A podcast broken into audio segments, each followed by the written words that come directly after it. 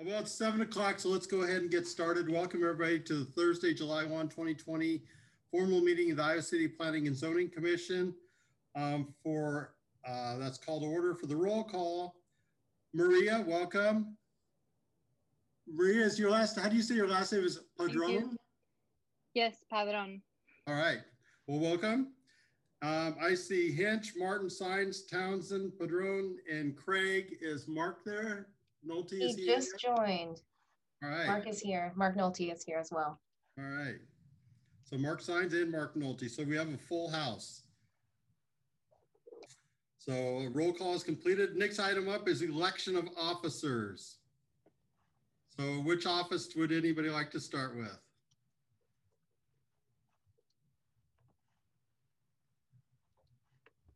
some reason missed that on the agenda. I did too.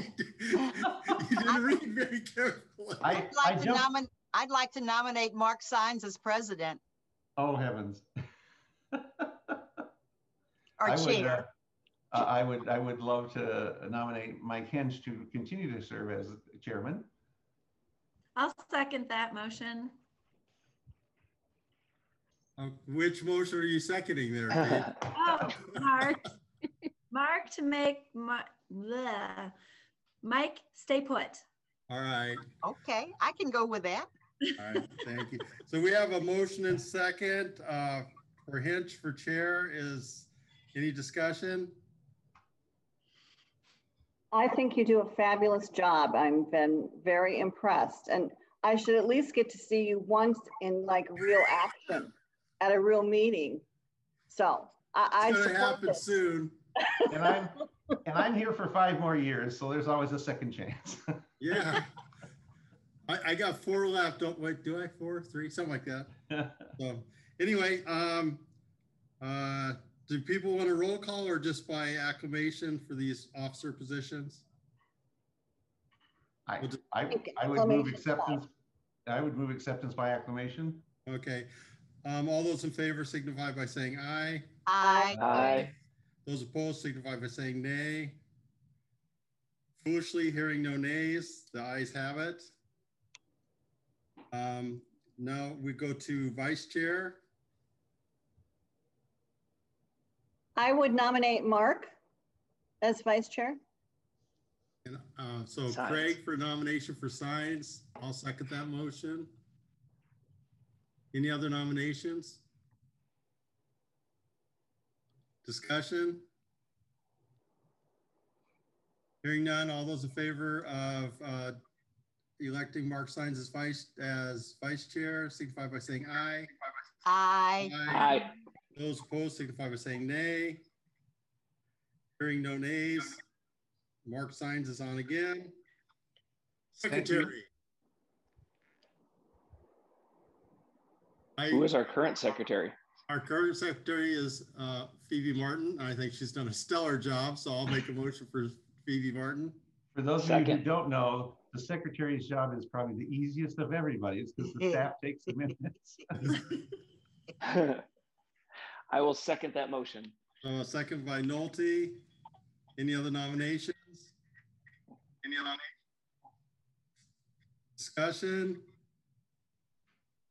All those in favor of Martin for secretary signify by saying aye. Aye. aye. Those opposed signify by saying nay. Hearing no nays, the ayes have it. Martin is secretary again for the upcoming year.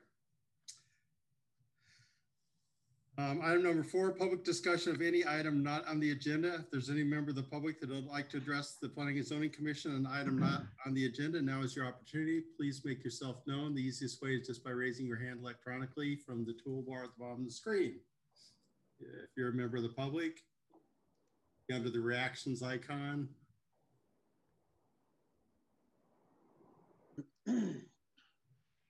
Last call for public comment.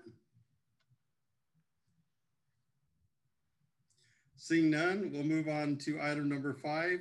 The first development item, or the only development item tonight is case numbers VAC 20-0003. The applicant is Gilbane Development Company. Location is right of way adjacent to 220 Lafayette Street. This is an application submitted for a vacation of approximately 0.14 acres of public right of way. And Kirk, is this yours? I'll be taking this one tonight, Chair. Oh, I never get it right. Hi, Ray. Hello, Ray Heitner, Neighborhood and Development Services. If I can get my PowerPoint to get going here.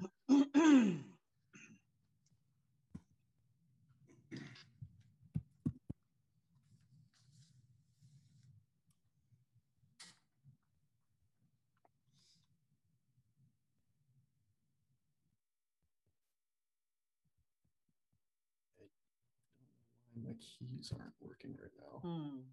Pardon me. Ray, do you want me to try to bring it up? Do you, can you see the arrows at the bottom of your screen? Yeah, I got it. Okay, great. Can everyone see the presentation? Yeah. Yes, Okay, great. And how's my volume? good. Okay, thank you. I'm using my wife's computer. Mhm. So yes, um, as was stated, uh, the proposed item tonight is a uh, vacation of approximately 0.14 acres of public right-of-way between the 700 block of South Dubuque Street and um, 220 Lafayette Street. So here is an aerial view of the uh, subject right-of-way outlined in the uh, white dash. Here's the uh, zoning applied.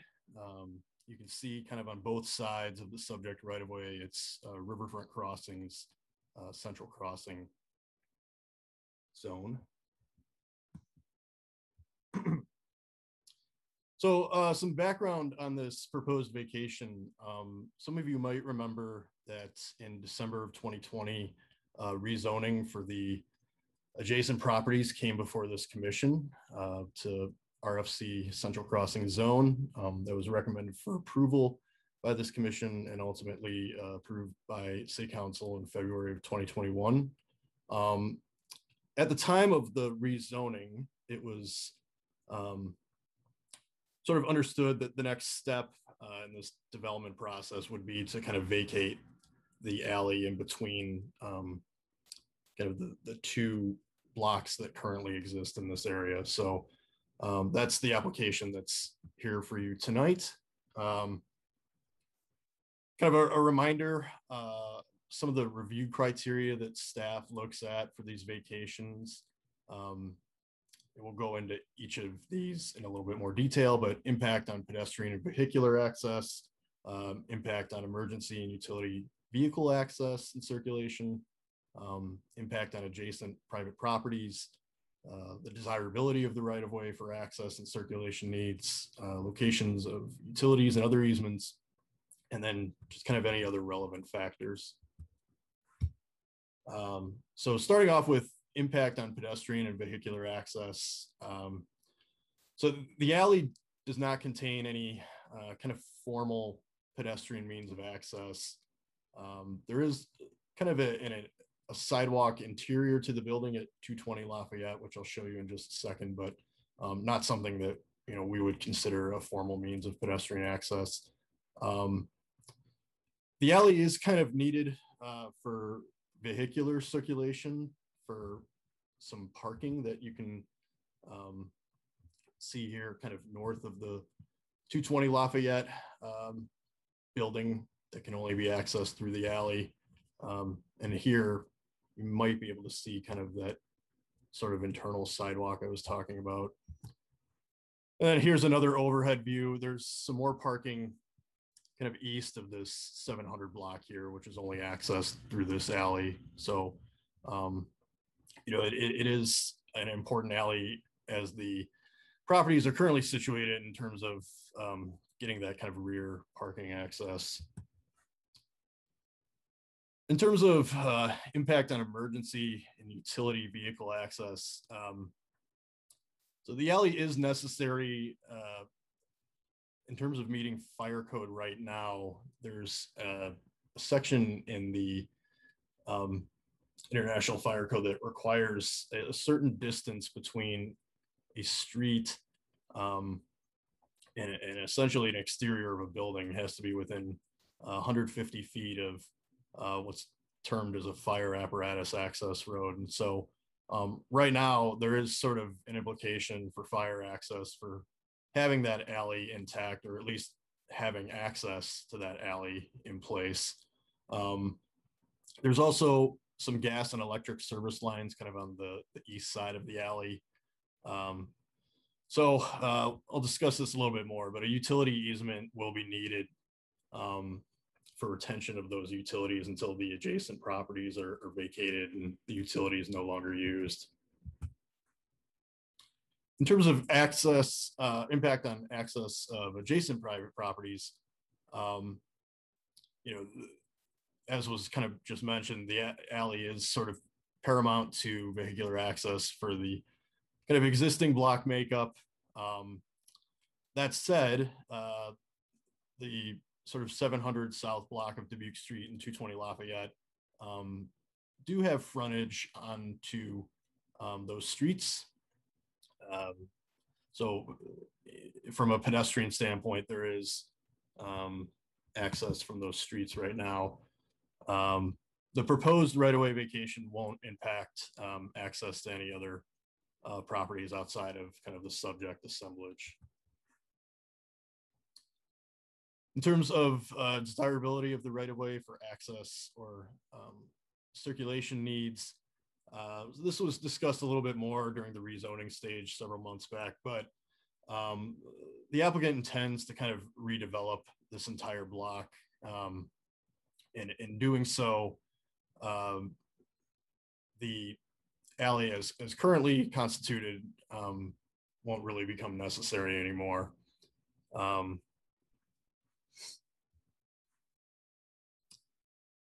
uh, with respect to location of utilities and other easements or restrictions on the property, um, I mentioned that there's uh, gas and electric utilities kind of along the, the east side of the alley. Uh, there's also a city sanitary sewer main um, that runs beneath the alley. Uh, one of the conditions of the rezoning um, of the property on both sides of the alley was that um, that sewer main would have to be relocated in a, in a location um, approved by the city engineer. Um, so ultimately, uh, easements for all of these utilities will uh, need to be retained. Um, and, and the applicant will also have to establish new easement areas upon redevelopment of the property. So a, a couple other relevant factors. Um, there are three different owners of um, the properties east and west of the, the subject right of way. Um, and so uh, in staff's view, it is easier to um, sort of wait to convey the alley to the applicant um, until they're title holder of all these adjacent properties.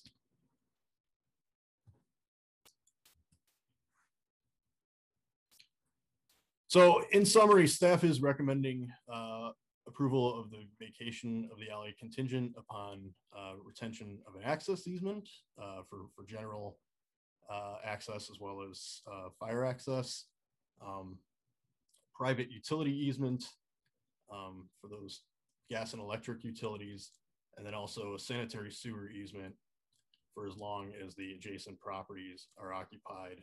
Um, and kind of just in, in closing here somewhat, um, while the alley currently serves as an important corridor for traffic circulation utilities, um, it won't be necessary for traffic or utilities in the applicant's upcoming redevelopment plans.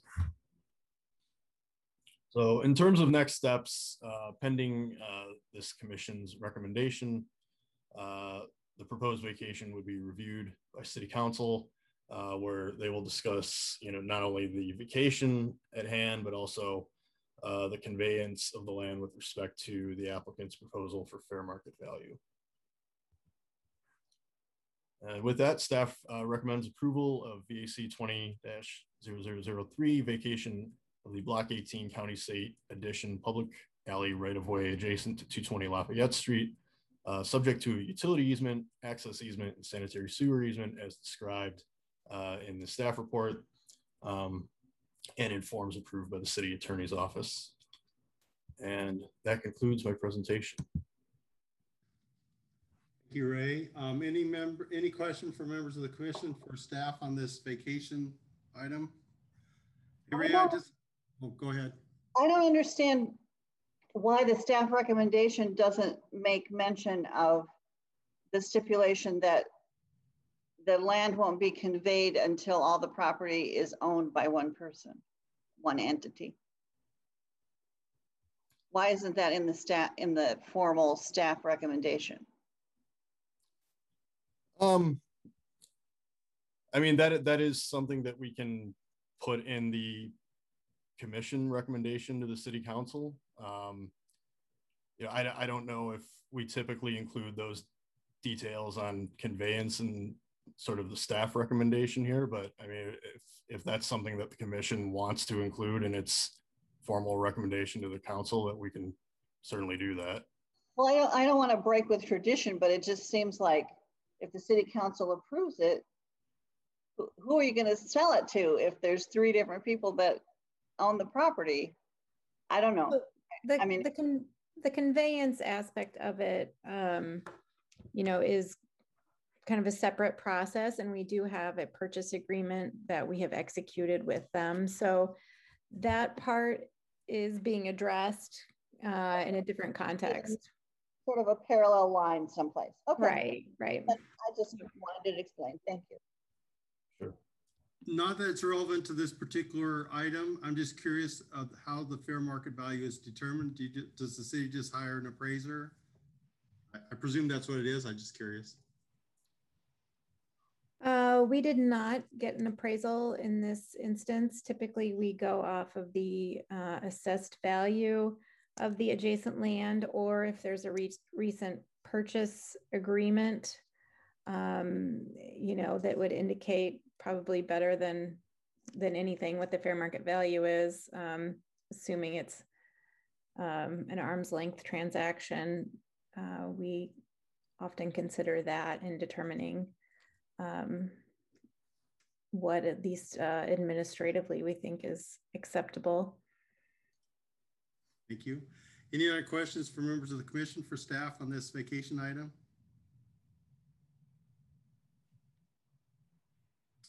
Hearing none, we'll go ahead and open the public hearing. If there's a, let's see, well, there wouldn't be an app, yeah, there would be. Um, Any uh, applicant or applicant's representative would like to speak on this vacation request?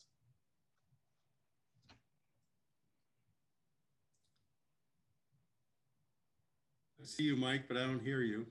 Okay, um, I don't see me, but I, hopefully you can. I see your me. name. I should correct that. Um, so yes, Mike Welch with Axiom Consultants. We're, uh, representing Gilbane Development. Um, Mike Apt from Gilbane Development is also on the call, I believe, tonight. Um, and we, uh, I guess, I think Ray kind of covered the, the kind of the highlights or the, the important parts of that alley vacation. I figured we could just give you a little update on, uh, where the, the project that you saw during rezoning, where that sits. And then if you have questions, be happy to answer them. Um, as far as project status, we've been working with staff on a level one design review for height bonus of um, up to six six floors, and we're nearing completion on that. I think we just have a couple loose ends to tie up as far as a maintenance agreement, and just work through a couple um, minor items related to that height bonus. Uh, site plan has been submitted, and we received our first round of review comments from city staff, and we've um, responded to and resubmitted that plan. So we're feeling we're on track there as far as having a, a project that staff can approve both height bonus and site plan for with um, the goal of still starting construction yet this year on that, that new building there. And, um, and as, as Ray kind of indicated, their easements are in place to kind of cover the gap between when it's conveyed and when, when those, um, those other bu- buildings are taken down and that stuff. So uh, with that, I don't know, Mike, if you had anything you wanted to add, or if a staff or if any of the commission members have questions, I'd be happy to answer those. Any, any questions for members of the commission for Misters Welch or Apt? I don't believe so. Thank you. Thank you. Thank you. Is, is there any member of the public who'd like to speak on this particular application? Now's your opportunity. This is a public hearing. Any member of the public like to speak on this application? Now's your opportunity. Second, second call.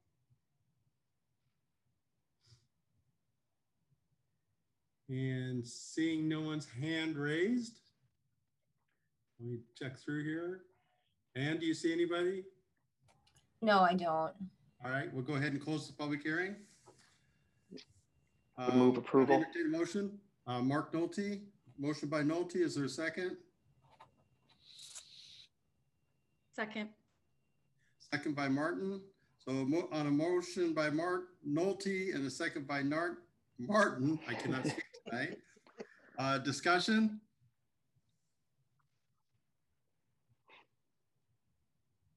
Just glad to hear the project's moving forward and sounds good. Any other discussion from anybody? I would agree. It seems like a logical uh, step in order to get that block redeveloped, and I'm sure they will have come with come with to to us with something amazing to look at. I- I'm really looking forward to it because it, it looks like kind of a difficult lot with the railroad tracks to the north and Ralston Creek to the east. So uh, I'm very Oh. interested to see what comes. So what happens if they can't purchase all that other property? I I mean, it's, it's, it's not a given that it's theirs. Uh, well, then if they can't purchase it, then uh, the no, the title won't be conveyed. Okay, So, just, just Any- a thought. oh, I agree.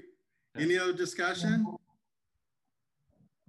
Being no further discussion, and roll call? Townsend, Yes. Craig? Yes. Hinch, Aye. Martin, Aye. Nolte, Aye. Padron? Aye. Signs. Aye. Uh, motion is approved seven zero. Next item up on the agenda. This is under comprehensive plan and zoning code amendment items. Item number six, presentation on the proposed South District Plan Amendment, CPA 21-0001, to facilitate the adoption of form-based zones and standards, REZ 21-0005. Is this you, Ann? Yes, good evening. Ann Russett with Neighborhood and Development Services. Uh, Kirk and I will jointly be presenting this item. As the chair mentioned, this is going to be the first of many presentations on the proposed South District Form-Based Code. And this is, this slide just shows you our plan for the presentation tonight. I'm going to provide an overview of the work that we've done um, so far and how we got to this point, discuss the planning process, give you a very high level summary of the proposed amendments, share some examples of the types of neighborhoods that this code pr- could produce, and then provide some justifications for the amendments. Then I'm going to hand it over to Kirk, and he is going to provide a summary, a more detailed summary of the draft code. We're not going to go through all of it tonight. We're going to go through about half of it, and then we will discuss next steps. In terms of project, uh, the project background, we initiated this project back in January of 2019 when we executed a contract with Opticos Design. They're an urban design firm out of Berkeley, California and to really to start developing this form-based code. Um, we've been working very closely since January of 2019 with Tony Perez and Martin Galindez on this on this code. I just want to recognize Martin; he's on the call tonight. Um, and they put a lot of work into this code, as has Kirk most recently. The, the goals of the project are to implement the vision of the comprehensive plan, particularly the South District Plan, we want to create neighborhoods that are safe for pedestrians, encourage walking. We want to preserve environmental resources and create communities that have a highly interconnected street network. And then we also want to allow a variety of housing types so our residents have more choices and a variety of price points. And then the goal is to apply this code to other greenfield and other undeveloped areas of the city. So this is kind of our starting point and we expect that it will expand to other areas over time. Here's the area that we're looking at to start with. This is within the South District. You can see here, uh, Weatherby Park is kind of the northern boundary. Alexander Elementary School's in the middle. Gilbert Street is on the west, and then Sycamore Greenway is on the east side of the, the planning area. In terms of the planning process, you could say that this started back in 2015 with the adoption of the South District Plan.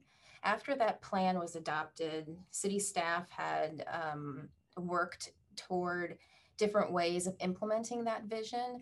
And the first uh, project that they worked on was a project direction report, which is kind of phase one of this project, where the city worked with Opticos to assess the feasibility of implementing a form-based code. And as part of that process, there was a lot of stakeholder outreach, community workshops, and a visual preference survey. And some of the input that we got from that planning process back in 2017 is that the community saw a need for small neighborhood centers in the South District. They wanted to see a strong network of trails and parks. They saw that the that community needed different housing options, including missing middle housing, better street connectivity, traffic calming, and the opportunity for people to age in place. And I mentioned missing middle housing, and you can see the, the graphic at the bottom of the screen, which was created by Opticos to, to help visualize and help explain what missing middle, missing middle housing is. And it's basically everything between detached single housing at one end, detached single family, to mid-rise or larger scale apartments. So everything in between those two scales is missing middle. So we have duplexes, four, three and four unit buildings, we have courtyard apartments, townhomes, that type of thing. So the goal of this code is to allow more of those housing types. So after that was completed, we started with, with which with phase two, which is the development of the draft code. Um, as part of that, we worked with another consulting group that prepared a residential market study to examine whether or not missing middle housing um, whether or not there was a market for missing middle housing in the South District. And the short answer is yes, the study did conclude there is a market. And so since that time, we've been doing stakeholder outreach, developing the draft. In 2019, we actually released an initial draft of the code. After staff released that draft, we did more stakeholder outreach, got comments, met with uh, stakeholders to get to explain the draft, to get feedback.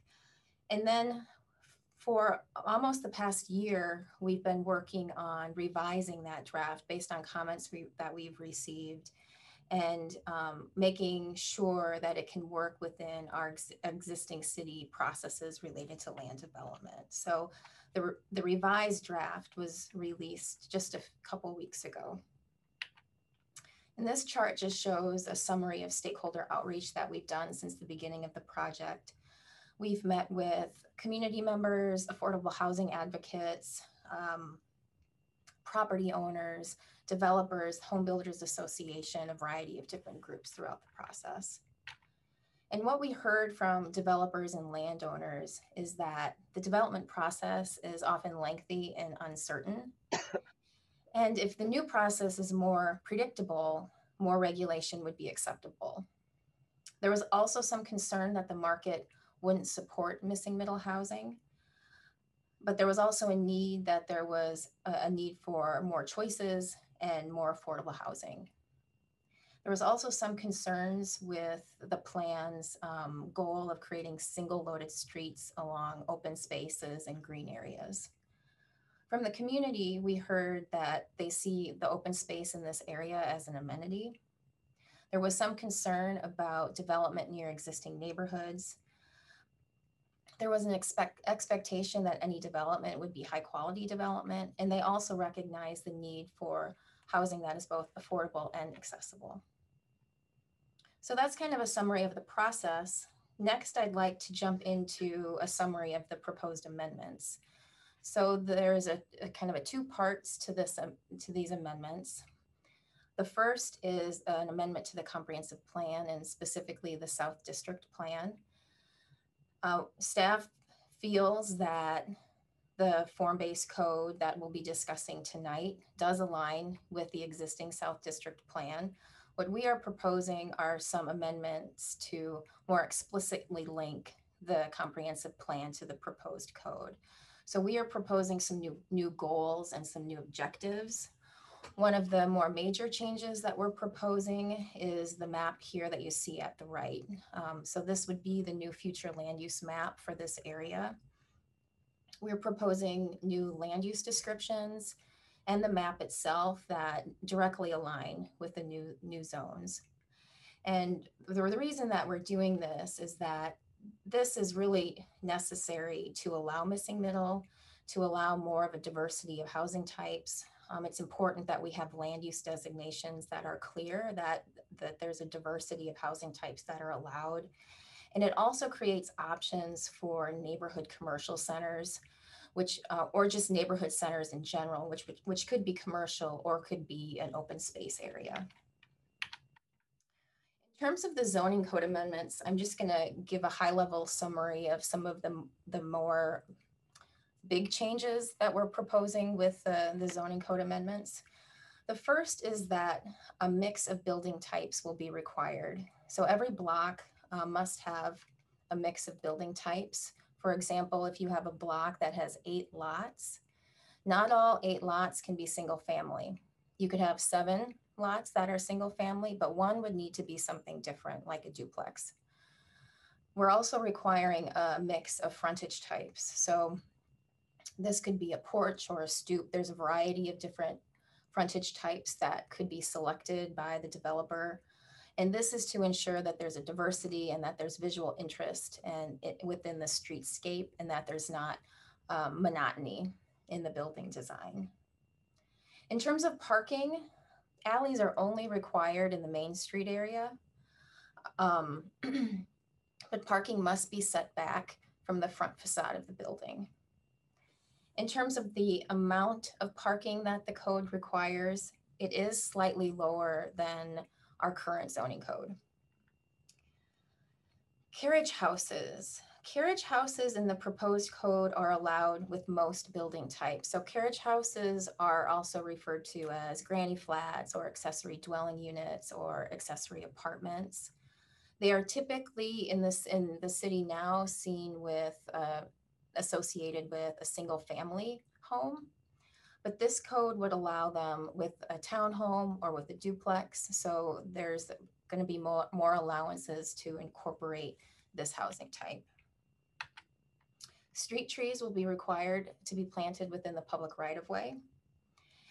Also, block lengths will be reduced to ensure a highly interconnected street network. The draft code also includes several civic space types, which are defined and the locations are identified on the future land use map. And lastly, actually not lastly, I think I have another slide. Um, we have incorporated regulatory incentives for developers who are providing um, affordable housing. So if a developer is voluntarily providing affordable housing through low-income housing tax credits or some other funding source, um, they could seek out height bonus or different um, flexibility or waivers from development standards. Lastly, we've created a new term which is called design sites, and the image on the right um, hopefully helps explain what this means. So right here, this is an existing lot, and this could be a design site, but you could also have this lot have three separate design sites. And we've incorporated this to provide some flexibility because once you have a platted lot, it's, it can be difficult to make adjustments to the dimensions of that lot. With the design site, they can be administratively, um, the, the, the width and the size can be administratively changed. Lastly, the code also includes minimum and maximum depth and width standards for these design sites. Currently, our code just has minimum um, minimum dimensional standards and minimum lot sizes. And we're proposing maximums, and this will, will help to ensure more compact development. So these slides provide some examples of what this type of code could produce. We're looking to produce pedestrian friendly areas that are easy to walk in, that are safe to walk in. Um, you can see there's lots of porches and frontages that are uh, fronting and uh, facing the street, and you don't see a lot of garages. These are going to be typically house scale buildings. So even though some of these housing types and building types will allow multiple units, they're still in scale with the existing single family. For example, this building down here on the bottom right-hand corner, I believe has eight or 12 units in it, but it's still um, comparable to the scale of a single family home. And then it will incorporate a small Main Street area. In terms of our justifications for the proposed amendments, our current zoning co code provides limited flexibility. It tends to lead development to separating land uses and limiting the mix of land uses. There is some flexibility allowed through the uh, plan development overlay rezoning process, and our code does allow accessory dwelling units um, with single family homes. It also allows duplexes on corner lots. But just allowing these uses within these zones hasn't resulted in, in mixing those types or seeing a lot of duplexes or accessory dwelling units being built. Also, zoning regulations have historically been used to segregate communities through single family zoning, um, through creating minimum lot sizes, through only allowing single family. Currently, our um, zoning map in the residential areas, 81% of our residential land is zoned single family. And conventional zoning results in auto-oriented development. Um, residents need to rely on cars, more land is consumed. and the city has goals to address cl climate change, to address equity issues. So the goal of this code is to create a more sustainable community and more equitable community. And it, it does that by allowing a wider variety of housing types, providing more housing choices, and a variety of price points. It requires a mix of building types. You can't just build all single family. It includes incentives for developing affordable housing. It ensures that streets are connected and neighborhoods are, are the neighborhoods are connected. Um, it creates neighborhood nodes either by identifying areas, centers of uh, communities that would be a small commercial area or open space, and it ensures more compact development. So that is that is the overview. I'd like to turn it over now to Kirk. Thanks, Anne. Um, I get to go over the nuts and bolts of the code. So bear with me because we are reviewing a zoning code after all. So it's, uh, it can be complicated. Feel free to ask questions if you have them along the way. Um, but the way that we figured that we'd structure it is by going section by section, since you have access to the draft code currently. Um, I did want to show where you can see it just very, very briefly uh, on the website. Um, so if you go to uh, form-based zones and standards. Uh, it would be this URL. This is being recorded, so you can see this and go to that, or you can uh, contact one of the planning staff.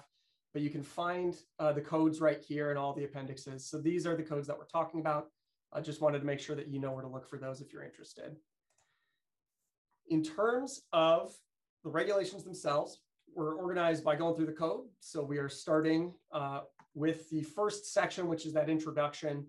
So this is really the part that talks about the intent, like Anne and Anne briefly discussed. It talks about um, briefly about the zoning districts and how this code applies with other sections of the code. Uh, but it also talks about the process. So it talks about how rezonings are slightly different, how subdivisions would be slightly different, and the neighborhood plan, which is a new component uh, of this as well. So in terms of intent, you know, like I said, Anne had already gone through this a little bit already. So I just want to point out, uh, reiterate a couple things again.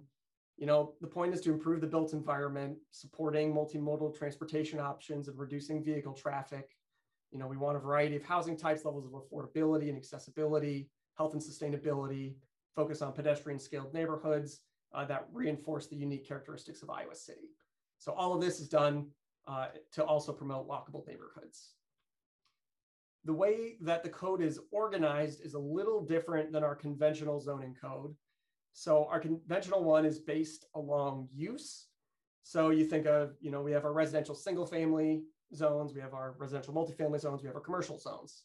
Uh, this is focused or organized more around a transect concept, uh, which looks at the spectrum from urban to rural, and it gives them a number for each of those. So T1 is the natural area, uh, T6 is the urban core downtown. So if you look at it as it applies to Iowa City, um, you can see that you know we have rural, we have T1 areas, natural areas. Uh, we also have uh, T6 areas uh, downtown. You see the Jefferson Building, some of those uh, historic landmarks downtown. Now, this part of town, the South District, is generally suburban in nature, so we really are only looking at those T3 and T4 uh, transects. Um, so those would be suburban for T3 and urban for T4, uh, which is lower scale. You know, buildings don't really get over generally two to three stories. Maybe they get up to four stories in a main street area. So those are the, the sorts of transects that we're looking at. I'll talk about this a bit more once we get into the actual zoning districts themselves.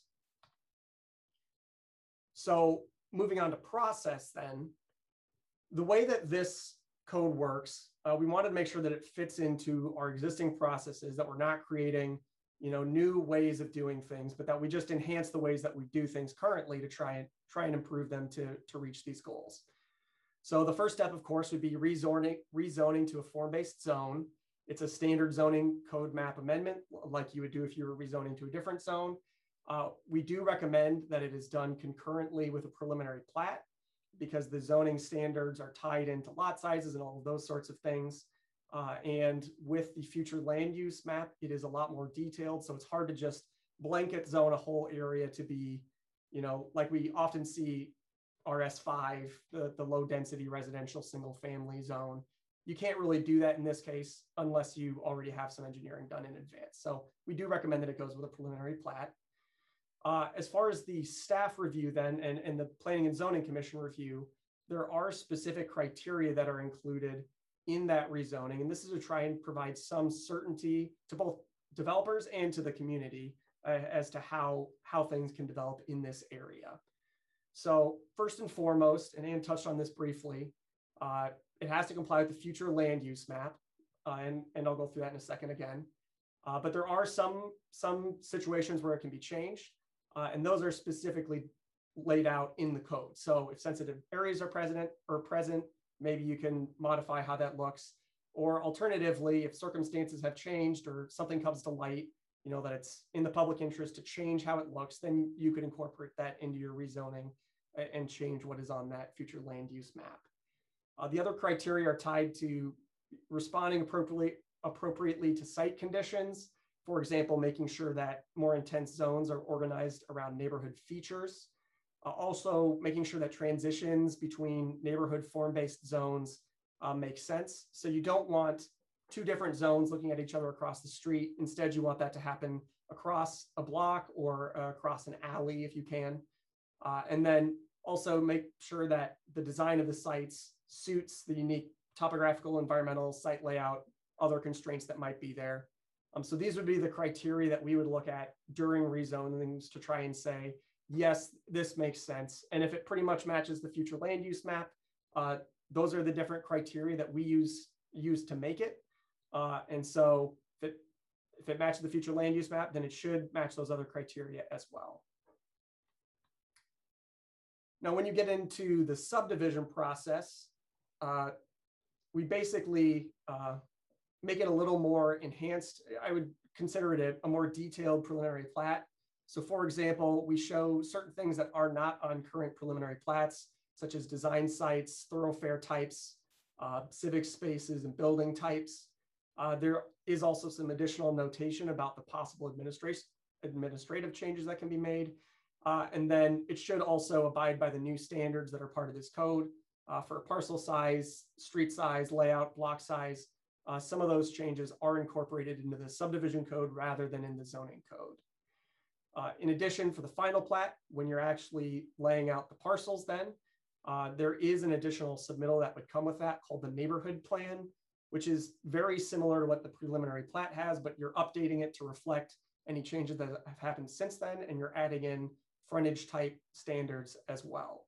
So again, these are all things that I'll kind of talk about in a bit, but in a nutshell, every design site should have a building type, a frontage type, um, and then streets would correspond to a thoroughfare type, and open spaces would correspond to a civic space type. So really a lot of it is categorizing different uses and different, the, the form of the physical environment uh, and applying it on individual parcels.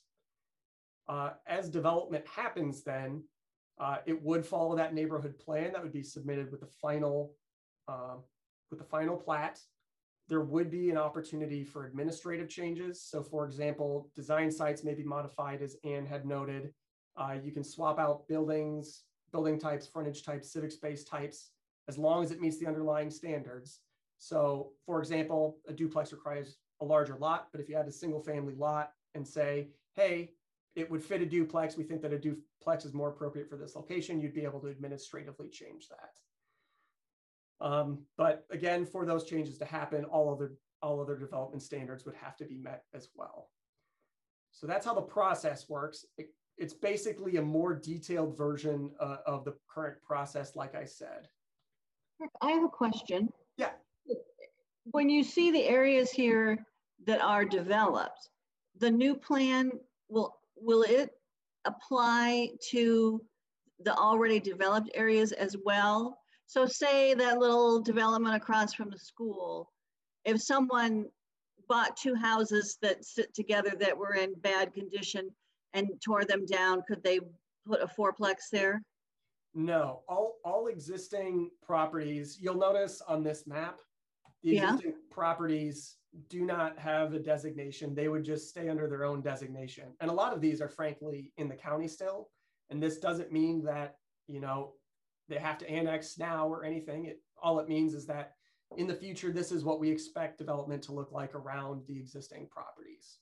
Okay, so so it's just these empty streets here that are in the area. I can't, I'm having a hard time looking at the map, deciding what the area is now that you said. Yeah, so so I was going to talk a bit about that. Okay, This, this is that detailed future land use map that anne had showed briefly. Right. It doesn't have street names, which isn't super helpful, but if you look here, you can see McCollister Avenue kind of goes right through the heart of it. That was the most recent extension that just got made. This is South Gilbert Street on the west. Uh, you have Lehman Road down here on the south that will eventually curve around. You have Sycamore Street that goes right here and would continue on south end. And if you know Soccer Park Road, if you've ever been out of the soccer park, that's this, Right. this sort of curvy road right there. So that's kind of the area that we're talking about. This is an existing golf course right here on the southwest side of the property. You have the school, Alexander School right here. Uh, and then you have, for example, Weatherby Park up here on the north. So that's the area that we're really looking at.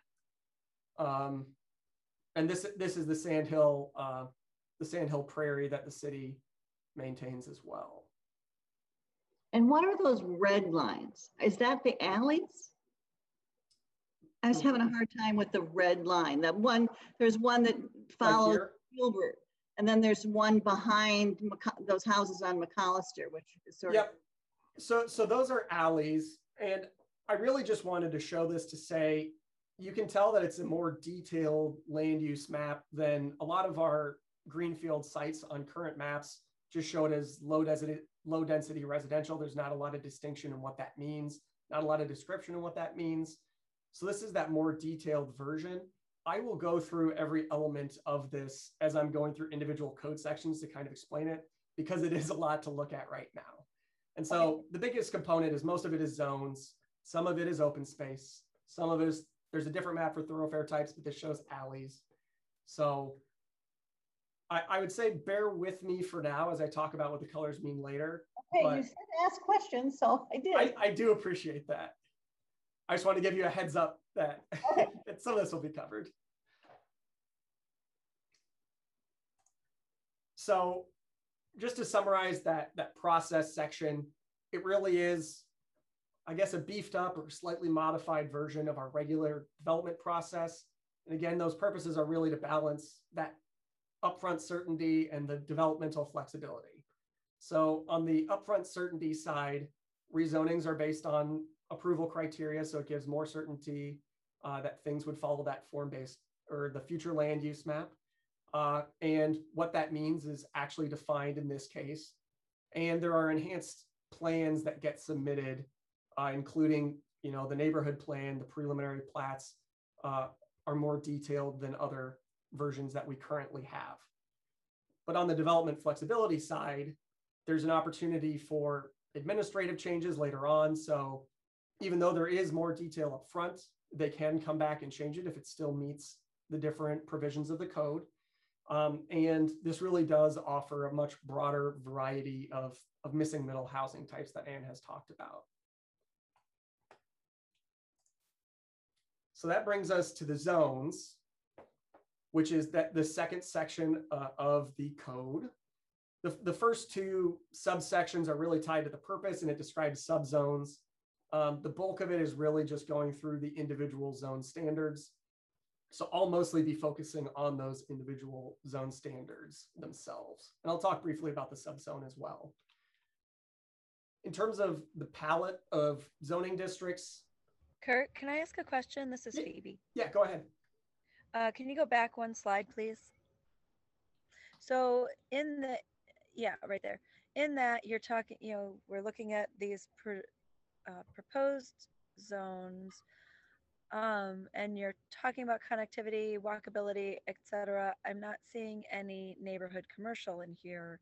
Is that something that's going to be addressed later, or is that um, are you leaving that out? So neighborhood commercial is incorporated through the subzone uh, because, like I said, we're we're regulating by building type, not by use, and so it's not going to be specifically labeled a commercial zone. The commercial zones are going to be the sub, the open subzone, and then the main street zone would also allow. So you could have a neighborhood grocery store on the corner. In in certain locations, and with certain building types. Okay. Thank you. So, again, with the palette of zoning districts, again, we're talking T3 and T4, so that's that suburban uh, and urban primarily. There is also T1, but it's not a separate zone necessarily. It's more just the open space zones. So really when you're looking at T1 zones, you're not gonna see it on the map. It's not its own zone, but it is reflected through those natural areas that are located on the future land use map. And uh, it's basically nature or it's open space is what you'll see for T1.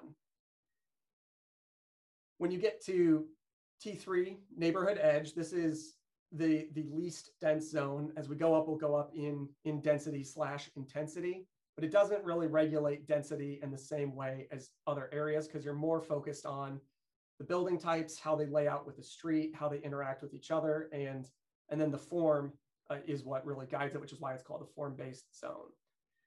So in the T3 neighborhood edge, really you're looking at house scale detached buildings, uh, they're approximately two and a half stories. You could expect occupied attics. You can expect walkout basements.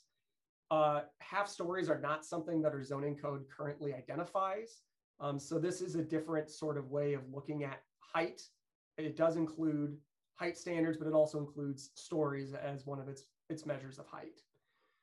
In terms of the, the housing types that you could expect to see in this zone or the building types, uh, you're looking at a house building type, you're looking at duplexes, you're looking at cottage courts. So in some ways, uh, it's similar to, for example, the RS5 or the RS8 zone, uh, but it is a little less restrictive in what those look like. And instead of regulating what a duplex might look like through provisional zoning criteria, we regulate it through the building type standards. So that'll be in, in, in our presentation in two weeks. But this is the lowest uh, intensity zone uh, and it would be the most spread out, the, the lowest uh, density generally. The T3 neighborhood general would be a step up from that. This is the higher intensity of those suburban zones. again, you're looking at two and a half stories, occupied attic, walkout basements, house scale detached buildings. Oh, I would like to point out that the illustrations uh, do reflect what the what the zone would allow to be built. So I would just like to state that up front. I'm not going to really describe them in any way, but you can look at them and they're in the, the code as well. Uh, going back to T3 neighborhood general, when you're looking at building types, this allows a broader variety of, of building types than are allowed in the neighborhood edge. So you're really looking at, again, houses, duplexes, cottage courts, but this adds in small scale multifamily uh, and townhomes as well. So multifamily could be up to six units. Townhomes could be up to a row of three units. So it's somewhat across, if you're looking at our existing zones, it's similar to probably the RS12, RM12 zone, um, but it doesn't allow large scale multifamily. And there are limits on the size that, that the building, that, for example, a multiplex could be. Uh, the building type specifically is called multiplex small. Uh, again, that will be covered in the building types section. But it's a little more intense, uh, still relatively low density. As we get into the, the Transect 4, this is the, the urban zones. Uh, the neighborhood small, again, is still two and a half stories, so it's the same height. This is house scale detached with some attached buildings. Again, occupied attics, walkout basements. These were a lot of the pictures, especially that Anne was showing, where you have some larger units, but they blend in with, with house scale buildings, and so they don't look out of place in a residential neighborhood. Building types here, you're looking at cottage courts, multiplexes, again, small multiplexes. You can get up to courtyard buildings, uh, which have up to 16 units. You can have townhouses in rows of up to eight, but you're still looking at house scale buildings generally. Um, so they won't occupy an entire block. It won't, you're not going to have the Chauncey in these, in these uh, zones. So I would say it's similar to an RM20, but the difference is that with the way the building types are defined, there are maximum building sizes. And so you're not going to end up with, you know, a block size apartment complex because the building types as they are constructed prevent that. And the T4 neighborhood medium, this is where you start to get into uh, larger units. So you're looking at three and a half stories here. Um, again, that would be an occupied attic. They are still primarily house scale buildings, larger house scale, you would say, but they're house scale. And then there would be some block scale attached uh, and detached buildings uh, as well. So you can tell by the pictures, I mean, obviously it's a more intense zone. You have more multi or larger multiplexes up to 12 units, courtyard buildings up to 16 units, and the townhouses stay up to up to a row of eight units. So again, I say it's similar to an RM44, but you're not going to get a building with more than 16 dwelling units, and those buildings have maximum sizes again. Uh, but you might get some block scale buildings in this, and they can be up to three stories. And then the main street uh, is the T4. This is the most intense zone. Uh, it allows the broadest variety of uses.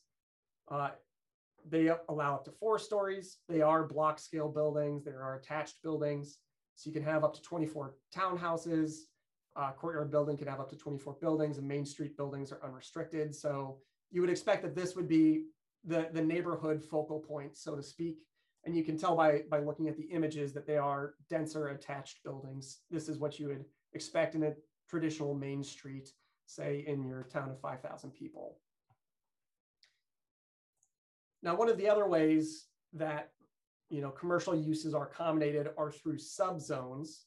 So this is a, uh, they, they work with the T3 neighborhood general, the T4 neighborhood small, and the T4 neighborhood medium zones. Uh, it would just be designated T3 NGO instead of T3 NG. Uh, and in those zones, there are additional flexibility for uses that would be allowed. And basically that means that it allows more non-residential uses, um, so in the neighborhood or on the future land use map, and I'll go through kind of where all these zones are in the future land use map in a second, but they tend to be at the neighborhood centers that we would like to see as a walkable area. Could be childcare, it could be commercial, it could be uh, what have you, but it's a, it's a broader variety that is allowed in those open subzones. So as we look at the map, again, it's, it's a little overwhelming right now. So I'm going to go through item by item and show where these are. We're going to start with the T3 neighborhood edge. These are generally placed next to existing development. So you'll see it just south of the existing development that's currently uh, along Langenberg. You'll see it up north. Um, you'll see it around the school and around the existing uh, county subdivisions that are there. And you'll see it uh, adjacent to the golf course as well.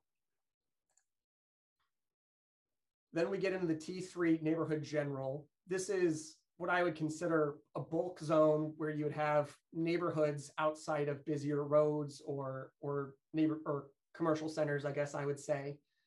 Um, you can see that quite a bit of the map is this neighborhood general. That's one of the, the more versatile zones. Again, it allows single family duplexes and then small scale multifamily as well. And it's it's a height limit of two and a half stories on these. Uh, as we get into the T4 neighborhoods, small, these are generally located along either small uh, neighborhoods or smaller collector streets, uh, or you might see it next to some denser existing development. You might see it on single loaded streets where there's not development on the other side, and you see it surrounding major intersections as well. So I especially want to point out South Gilbert Street, McCollister Avenue, you have it along this street that would be there in the future. Uh, again, some existing zones and then some single loaded streets. Then you get into the neighborhood medium. This is where you start to get into buildings that are up to three and a half stories. So they were really only located along major corridors and especially at major intersections. So along much of McCollister is this type of zone. You do see it on the edge of some single loaded streets in the southeast part of the district. Uh, you do see it at the intersection of South Gilbert uh, and McCollister. Um, just basically places where we expect more intense uses to be located based on the characteristics uh, of the, the area. And then finally, the main street. It's really only a small commercial node, but you'll notice that it's at the heart uh, of this part of the community with the idea being, you know, this is sort of the focal point, this uh, and the school district. And then also uh, there are neighborhood nodes where there are open zones, and those are located uh, in the heart of their respective, I would consider them sub-districts, uh, if you will. So between them, there, there are quite a few different places for neighborhood commercial uses. Um, the zones are laid out according to, you know, what we were expecting in terms of the road network, in terms of uses, in terms of intensities, and in terms of, in terms of scale uh, of development with single loaded streets, for example. So the way that this is different is, yes, the future land use map is more detailed. And yes, the dimensional standards are slightly different because a lot of it is, a lot of the building bulk is primarily regulated by building types. It's not regulated by uses as much. Um, there are some opportunities to to modify or decrease lot size further uh, if they provide, for example, rear access, rear, rear utility easements, or additional civic space. Um, but rear access is not required. So the way that the, the lots were designed when we were looking at these zones uh, was to accommodate the buildings um, given front access and or rear access, but rear access would allow a smaller lot. Uh, another change that Anne touched upon, briefly in her introduction was that parking is regulated by zone in this case. So it is slightly different because the the uh, the amount is regulated by the zone, as is the location. So there are different setbacks for buildings compared to parking, such that the buildings will be closer to the street than the parking. With the idea being, we don't want the the uh, street front to be uh, dominated by, by garage doors or blank walls or that sort of thing. So it does require um, that parking is set back a little further. Um, this is the diagram that shows it doesn't make a lot of sense unless you're looking at the, the full zoning code, but that's the diagram that kind of shows how that parking is set back a little bit from the front facade. There are some opportunities to tweak that a little bit. So for example, uh, on a house, if you have uh, a front porch, you can bring it forward a little bit, um, but generally it's going to be set back uh, from whatever is, is occupying most of the streetscape. Uh, some other changes, as I've mentioned, are that there are frontage types and there are building types, and those are required for each design site. And then there's also the subzones, uh, specifically the open zone, which require which allows for a greater greater variety of uses, especially non-residential uses. So that's the, do we have any questions about the zones right off the bat? And we can also talk about it a bit more as we keep going. Um, Uh, for use just- standards, it's pretty similar to what you would be used to seeing. Um, so you have, you know, your standard use table. I'm just flashing this up there for the sake to have it up there. Really, you're still looking at, you have uses that are permitted, just straight up. You have uses that are provisionally allowed, so that requires staff review. Oh, Mark, you have a question. It, yeah, it's okay. What, just, so the, the street, uh, if you could go back to the, to the map, I guess, if you will, that, yeah, there. So there's a lot of, um, detail, um, put together on, on, on these various zones. And, you know, tying into all these potential streets. So does, does the plan say that this is where we really want the streets to be? And otherwise, if, you know, start moving streets, then we, then we lose the, the zones. Is that accurate? Yeah, so that's where those rezoning criteria come into play, where you're looking at the way that zones transfer. Because obviously, if, you, if you're moving streets, uh, it's going to move it. And so that's where the specific criteria come into place so that when they are reconstructed, the zones are relayed upon it, it has to make sense in the same way that this makes sense. That, that's really the way that those zoning criteria, that's how we developed them at least um, was so that if things do change, which they will, I mean, we know that this isn't going to be the this isn't an engineered plat or anything, um, then hopefully it would be reconstructed in a similar manner.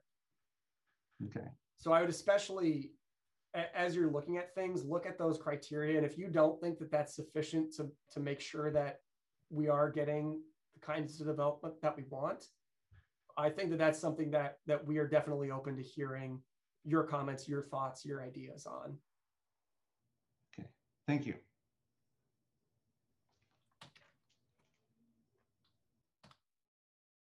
So use table. We do still regulate uses in form-based zones. Um, again, permitted by right, provisionally allowed, where staff reviews it, make sure that it meets some criteria, and then special exception, where it goes through a discretionary process uh, by the Board of Adjustment. Uh, in most cases, you'll notice missing middle housing is permitted by right. And that would be all of the building types that are pretty much allowed here.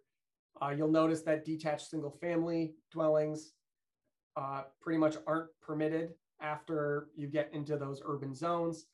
Uh, and some of the other standards, a lot of them follow similarly to our existing zones, except I will also point out uh, in the open zones, you'll see how the commercial uses are allowed. And in the main street zone, you'll see how commercial uses are allowed. Uh, there is an additional use called live work that I'll talk about in a little bit. Um, that also allows some commercial uses that would be within certain residential zones, specifically those uh, that are T4 zones.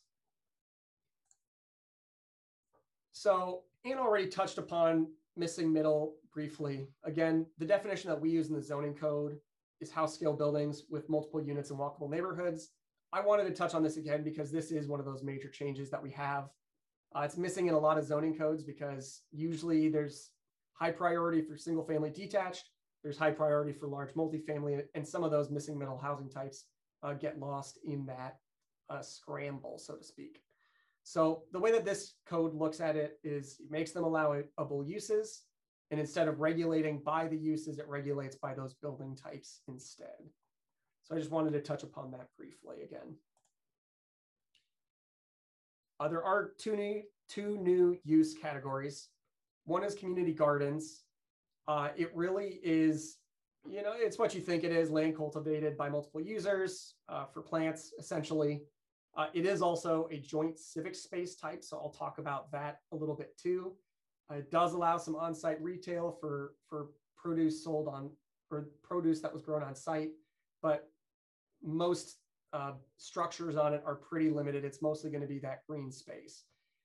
We did want to include this, which is not included in our current zoning code because we, we don't really have any use category that would allow for this. I think a lot of it would be classified as agriculture, which I mean, it really isn't. So we wanted to make sure that there was an opportunity for community gardens and that sort of use, especially as a civic space. Uh, the other that I touched upon briefly is the live workspace. So it is similar to the home businesses that we currently allow, but it, it's a slightly more intense version of that where someone lives in the unit that they also work in. Um, those non-residential uses that are allowed are limited. It's similar to what we allow in the peninsula live work or live work uh, areas, um, but it it does limit on-premises sales to goods made on in the unit. So if you have an artist studio, for example, it, it prohibits certain hours of deliveries, uh, certain hours for clients. Uh, you can have up to three outside employees, but but if you're larger than that, then you're going to have to end up in a different area. And it does limit the amount of clients per day. So it is a more intense commercial use that could be allowed, um, but um, it does have its own restrictions that come with that. And it's really only allowed in those T4 zones and above. So you could especially imagine live work uh, being in townhome building types, for example. That that's that's the sort of uh, setup that we would see those in or would imagine those in. So in terms of differences between the use standards uh, as they currently are and as they are, again, this incorporates missing middle. There is an accessory use table that we don't have in our current zoning code, which makes it easier to interpret some of those uses. And then there are those two new use categories. But again, uses are not the primary way that we're regulating the form of the environment. Uh, It is really by those forms in building types and frontage types. So I'm going to be hammering that home every time I talk about it. Uh, site standards are similar to our site development standards, and it, it, works in tandem with them. Some of these standards, like screening, supplants the existing standards. Some just add slight differences to them. I'm going to kind of fly through these because a lot of them, you just have to look through them, and they're just slightly different ways from what we do it now. So screening, we do regulate walls and fences. We regulate mechanical equipment. Again, these these uh, site standards supplant our existing standards that we have. I'm not going to go into specifics again, but generally there are height limits on walls and fences, as you would expect, uh, and they're not allowed in the T4 Main Street zone. And mechanical equipment has to be screened either by the building, by, uh, by wall parapets, um, or by walls if it's an existing building that's in one of these zones. For landscaping, uh, it is a bit unusual in that it, it works with in tandem with our existing standards. So that includes our current landscaping standards. Uh, there are some new parking landscaping requirements that get involved through this. There are new street tree standards that Anne touched upon. That's covered when we're talking about the thoroughfare types. Uh, and these things are checked during the site plan or building permit review process. I really only wanted to touch on plant diversity, which is probably the biggest change in that for new street trees, uh, we would only allow 5% of any species and 10% of any genus in those in trees that are that are on the sites. We expect that they are spatially distributed um, and also try to incorporate mature trees where possible. So those do work with our existing standards, but it is a bit more detailed in how we want to encourage uh, biodiversity within these areas to promote sustainability.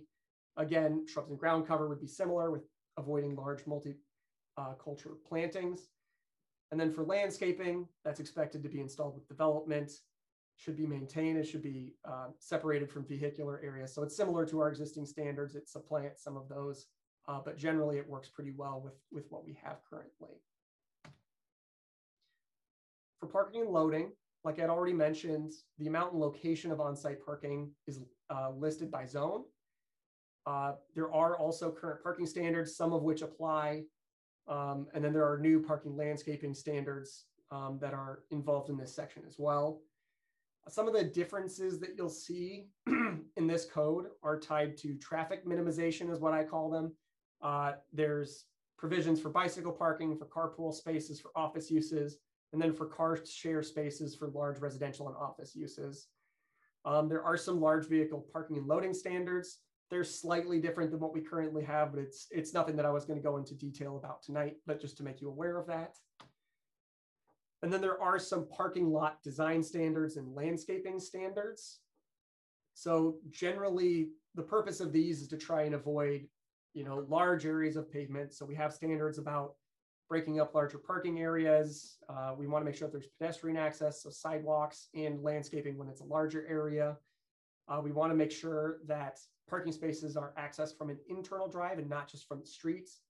Uh, one difference is that tandem parking is allowed. So that's where you have two cars located front to back, um, but it's regulated by use. Generally, uh, it would only be allowed within one unit. So you're not going to get stuck behind a neighbor. You would be stuck behind whoever you lived with if, if you had one of those. Um, and then landscaping, basically, the more parking there is, the more landscaping you're required to have. And tree coverage is based on the lot area. So the bigger the lot, the more trees you're required to have. So another change is that we do encourage that uh, the landscaping areas incorporate stormwater management um, to try and filter the stormwater rather than, than treat it as a waste product. We can use it more for amenity purposes, um, but that is not required. Then finally, in the site standards, there is a subsection on adjustments to standards. So these are administrative changes, again, that can be made to different provisions. Uh, they do require that there is a finding that is made with that. So it's similar to mo minor modifications that we have currently, except that there wouldn't be a notification requirement. Uh, it would be more like the, the adjustments that you get in Riverfront Crossings. So that includes things on the design site size, the amount of facade in the facade zone, the main body or wing height, which comes with building types, uh, the, the front parking setback, screen height, and then there's some flexibility that's allowed for affordable housing. And I'll discuss that when I get to the affordable housing chapter. But it does require findings that are made by staff. And most of it is to accommodate an existing feature. So the differences, again, some standards are supplanted like screening, certain parking lot standards, parking lot landscaping standards. It does create some new standards like tree diversity requirements and that traffic minimization stuff. Uh, and it also provides flexibility for form-based codes like dimensional standards or for affordable housing. But that's really all I wanted to touch on here. And then this is the final section for tonight. So I appreciate you bearing with me because I realize that this is like drinking from a, a hose. Uh, but civic space types are really a new concept for the city of Iowa City. It basically typifies open space and categorizes them and provides some standards with that. So the first two subsections are the general standards and the purpose, and then the rest of them are just the different types of civic spaces that could be selected. So how they work is a civic space could be a public open space or it could be private open space, but it has to be accessible and dedicated to public use. Uh, and it would be really delineated in that subdivision process and finalized in that neighborhood plan. Again, there is the opportunity to change what the civic space type is if it meets the standards, um, but that's where it would be codified or at least uh, made public.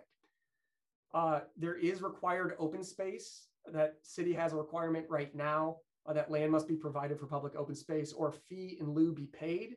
That is an existing standard uh, that can tie into this, but it doesn't always tie into this. So public civic spaces that are dedicated to the city could qualify uh, as a civic space and meet that requirement that I just mentioned. But if it's a private civic space, it would not meet that requirement. Um, so those would not be able to be used for the neighborhood open space uh, dedications. In terms of what public access and visibility means, uh, it really means that that you can access it, that you that you have to allow the public to access it and see it. Um, so you want to ensure that it's visible through single loaded streets, bike and pedestrian paths, making sure that it's not tucked away behind existing development as a sort of private park, I guess you would say. Uh, it has to be accessible. Uh, and that does include for natural features um, such as creeks or other natural open spaces that are there. Um, some of those are delineated on the future land use map, Uh, some may be located later as the sensitive areas uh, plans are, are developed. And building facades must front on civic space. So you'll notice in the image, uh, that dark gray that's looking at that small park there has to front the civic space. So that includes if it's on the same parcel, it includes if it's across the street from it. But the idea is we want them to look out on it and enjoy it. And we want the civic spaces to look on complete facades that, that are uh, nicely developed and have are a front, so to speak, not just the side of a building. Uh, as far as the use of civic spaces, they're primarily intended to be gathering spaces and they must be designed accordingly, but there might be some opportunity for commercial uses.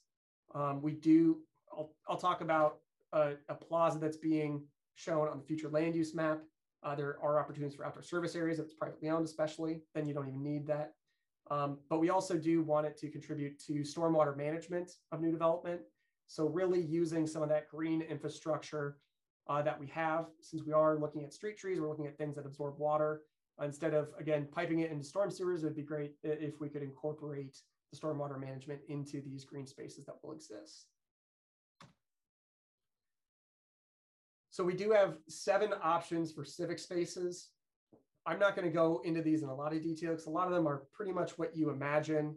Um, but I do encourage you to look at how the standards are laid out uh, in within the code itself and what the characteristics we're expecting are. So the first two are the greenway and the green. Greenway is basically a long linear space that would be um, multiple blocks. It would be an opportunity, like a boulevard, an opportunity for strolling. You could have sidewalks along it. You could have a trail down it. Uh, it could be flanked by streets.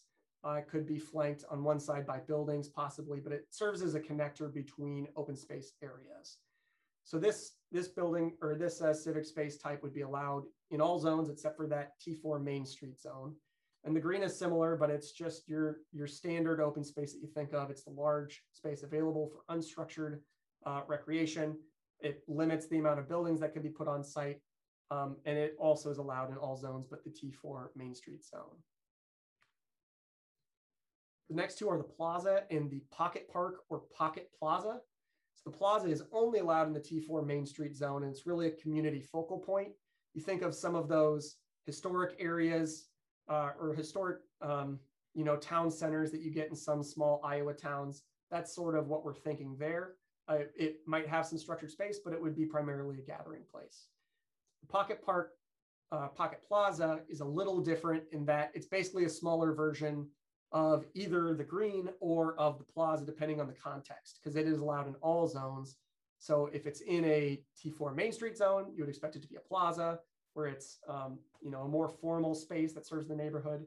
Uh, if it's in a T3 zone or a, a, lower density neighborhood zone, you would expect it to be some sort of small park uh, that would serve as an immediate uh, park for neighborhood uh, residents. The next two are the playground and community garden. So playground is pretty self-explanatory, intended for children. It's allowed in all zones and it could be incorporated into any other civic space. So it could be in a plaza, it could be in a green, uh, but it, it is its own type as well. And then community garden, I already briefly touched upon uh, when we were talking about new uses, but it's intended for garden plots available to nearby residences. Uh, it's also allowed in all zones. And then finally, we have the passage, which is a little unique in that is it is both a civic space and it is also a thoroughfare type. So the city does have standards right now that allow for pedestrian passageways through blocks that can allow a uh, larger block length. This is similar to that, but it adds some more standards as to what that has to look like. So it does, it is allowed for all zones. Uh, you would expect the houses to front it, and you can see an example of it in this picture. Um, you could also think of the Ped Mall as being an urban example of, of what a passage might look like. Um, but it does increase the block, the allowable block size, uh, which I'll touch upon uh, during our next meeting as to how those standards work together in the subdivision process. But it is a civic space type as well. So again, we have the future land use map. And you can see that we have, you know, a variety of civic space types that are currently shown on it. Uh, some of them, uh, such as these ones to the east, are more as neighborhood focal points, similar to some of these open zones. We have some linear spaces where there's uh, infrastructure. So there's an existing trail that's on this northeast side, uh, north of McCollister, east of South Gilbert. Uh, we're proposing another one here where there's a sewer line that exists uh, since we have existing infrastructure there. So it makes sense to put some sort of trail there.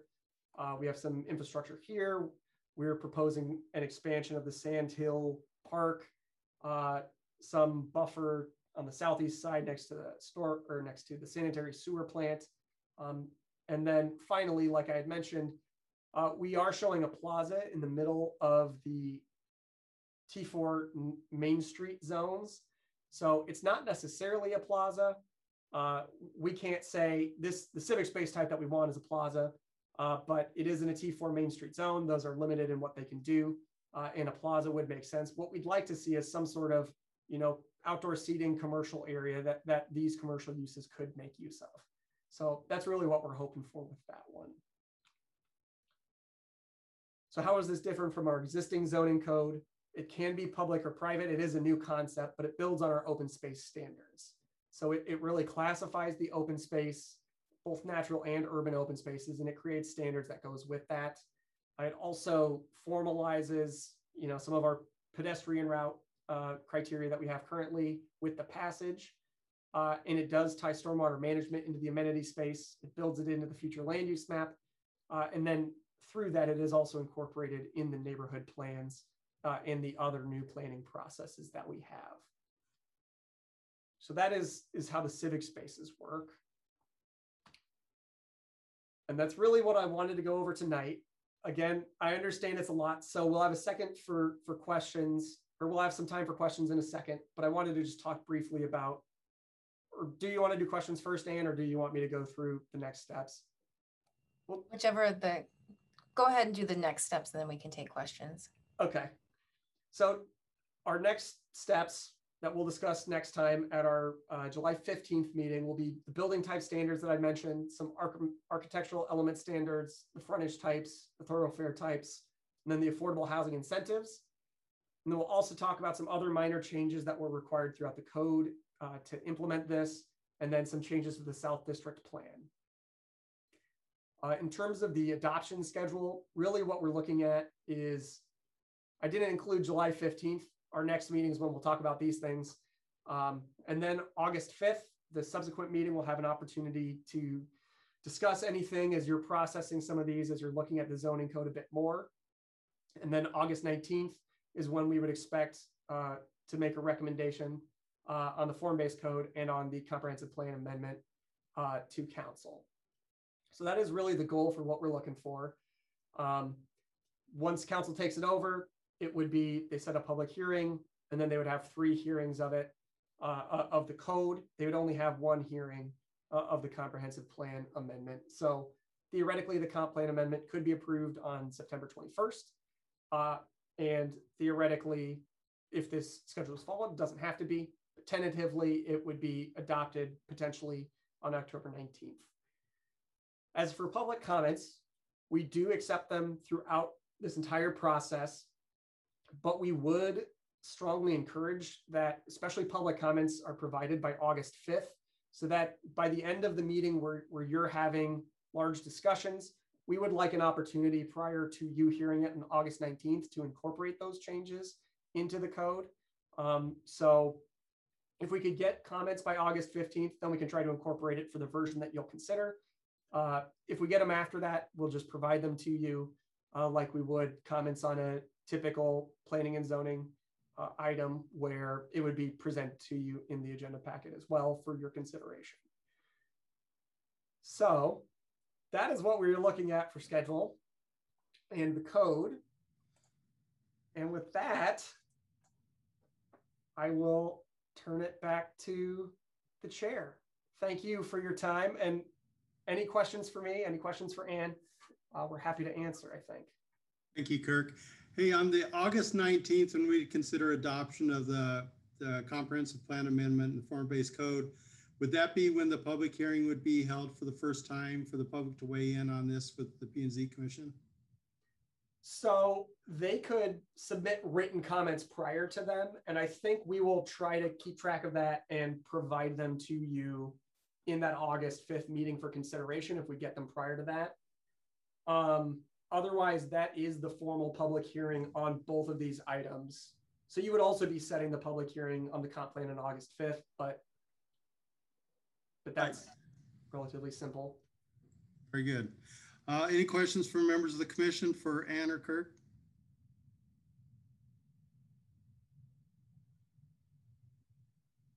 I have a couple if nobody else wants to go first. All right. Um, first of all, is parking. In the images that you showed, to my eye, and as you know, looking at those images quickly, it seemed like there were not near enough parking spaces for some of those big buildings. I mean, is there is some of that parking underground and I just can't see it? Or even if you have a fourplex and you have four parking spots, it doesn't seem like enough to me. So early on, Anne said that the parking standards were diminished somewhat, but what are the parking standards? Those the images just did not look like there was enough parking allotted for some of those structures, particularly the bigger ones. And the other thing is just an inquiry about parking. Is there any way to make it an incentive or, I, you know, I suppose we don't put this in the code, but to uh, incentivize a developer to include electrical charging stations, which I think would be very attractive, you know, for someone, you know, 20 years from now, 10 years from now, we're going to have a lot more electric vehicles around. And if we could incentivize that in some way, it would, I think, be beneficial for the developers. So those are my parking comments. The other thing, I'll just put all my questions out there and staff can answer what makes sense. I still am a little fuzzy about the whole design sites and what that means. I thought I was understanding it. And then Anne showed the picture of the big square that was divided into three squares or three rectangles.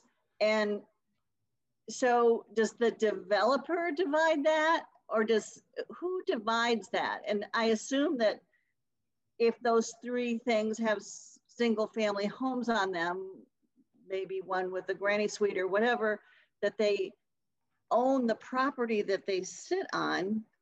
So I'm still fuzzy on that, but I will try to educate myself more. And um, finally, the gathering places, I think all those concepts are great.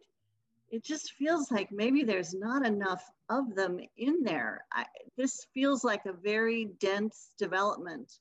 And overall, I really like it. Um, but no plans for a city park. I assume if it, you talk about public, it means the city maintains it and takes care of it. And private, obviously someone private does. Okay. Civic spaces, design sites and parking. Those were my comments. Well, I can touch briefly on parking. Some of this, you'll, if you would like, we could look, we could do a comparison of some sort for you at a future meeting. But where you're looking at the parking standards, we'll just pop into the zoning code here. And for each zone, this is section 14.2H2. Okay. For each zone, there's a subsection seven called parking. And you'll see the minimum standard here. So for example, for the T3 neighborhood edge, the studio or up to two bedrooms would require one parking space per unit minimum. Three or more would require two parking spaces per unit. For commercial or non-residential uses, no parking would be required up to 1500 square feet with the assumption being it would use the on-street parking. Um, if it's greater than that, then their parking standards start to come into play. Um, it, it is less than our current standards, but part of what we're looking at is these are minimum requirements.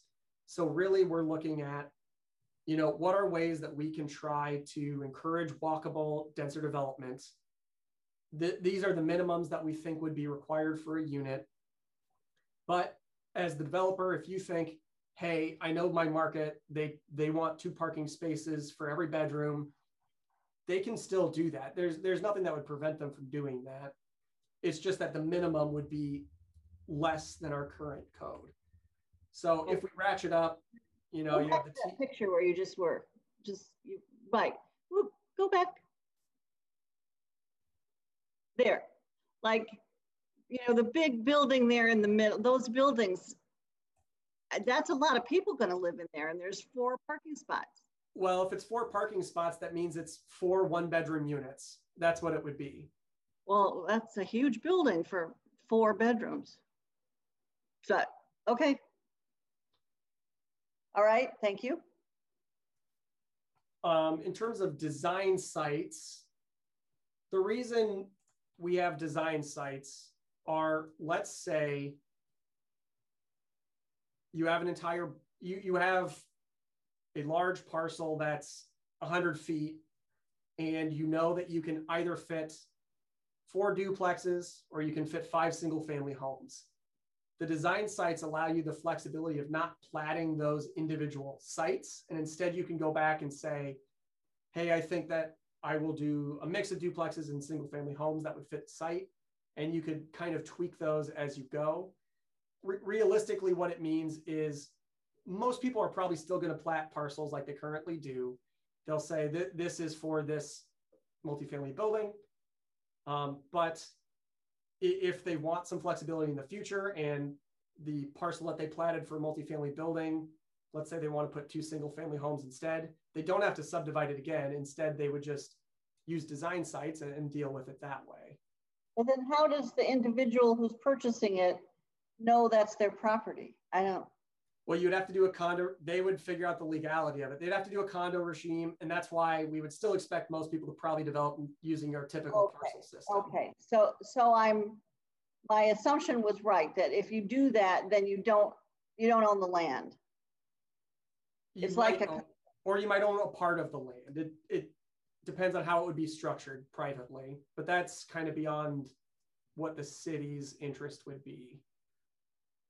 Sarah, I don't know if you can speak to this in a bit more detail. I don't think I'm doing it justice. Well, I think that really helped me what you said right there, because that was my, I didn't quite understand how people could own the land if, I, yeah, Yeah, it'd just be like a condo association okay. potentially, or the owner is also the developer and continues to own all of the units, you know?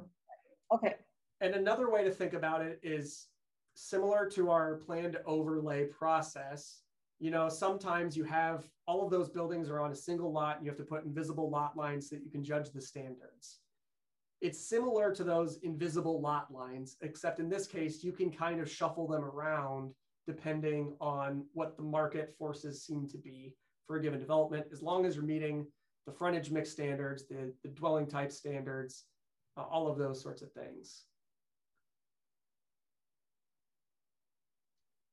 okay, thank you. And then the last question was about the civic space. It just didn't feel like there was enough of it, but is there any plan for the uh, park or? so so that's a right now i believe we do make a distinction on the future land use map about public versus private open space and kind of what we're thinking for those areas one of them would be a small public park uh the one that's kind of in the central east side central let You want to bring up the, the Yeah. map, Kirk? Uh, so you can see that the public civic spaces are that darker green. So over here, for example, would probably be a small public park. But I don't know how much time you spend in the South District, but there are actually a lot of park amenities down here. That's that's one of the special selling points. You have Terry Trueblood, that's just over South Gilbert Street.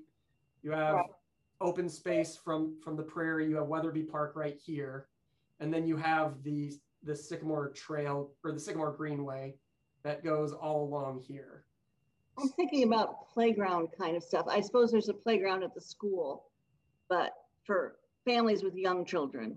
Yeah, and if you're talking about playgrounds, that really comes down to it would be up to the person that is developing the civic space because we do not we do not distinguish which civic spaces should be where or which civic space types should be where. That would be up to the developer. Um, ideally, they would be able to to work through as they're looking at their design process. They could work through that. And we did we did tar- talk to the Parks and Rec department about park needs in this area. And they felt that a playground was really needed east of the Greenway. So that's why we located, um, that's why we identified this area there Mhm. as, uh, as a, a public, public park that will become a playground. The, the Parks Department felt that west of the Greenway, that um, the playground needs could be met with existing facilities. Yeah, and specifically Weatherby and That, that eastern part, I mean, Grant Wood School is pretty much north of there, or- or, yes, north of there, right? Not too far north of Grant Wood School. Yeah, Like it would sort of be in the corner where your, your key is for the map, up in there somewhere. Yeah, and I can pull up an aerial if that would help contextualize this, because this will have actual street names on it. If you'll just give me a moment.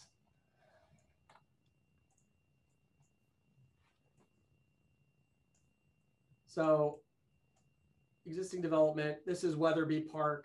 Right. The new area would be, there's the school. And then you have this area is basically what we're looking at, and then some of this area up here. and can you point out Grant Wood there, Kirk? Yeah, right there. Yeah, yeah. Okay.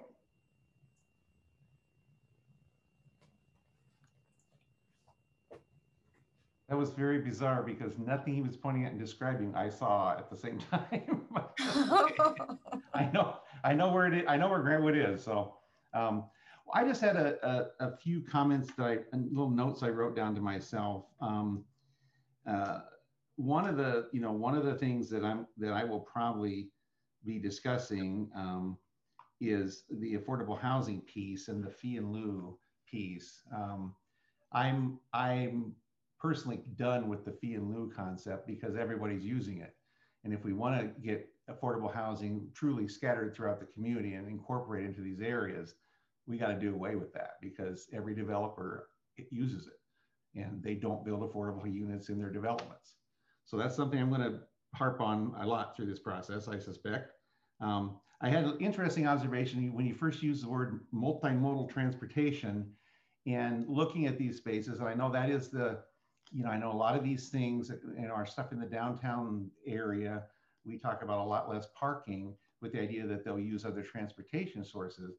And that concerns me in light of the fact that the transportation department is cutting bus routes uh, today. I think it's the effective date of it. Um, you know, so we're cutting bus routes, but then we're creating a whole development, a whole area that's going to, that theoretically would rely more on buses. So I think that's, I hope you're having that conversation with the transportation department and with the city council as far as funding the transportation department, because I think there, there seems to be a, a dichotomy there. Um, I am, I'm still concerned about this map. The map shows very distinct zones in very distinct places. And, and, and from my experience with developments of, especially in this large of an acreage of land, um, rarely do they end up that way.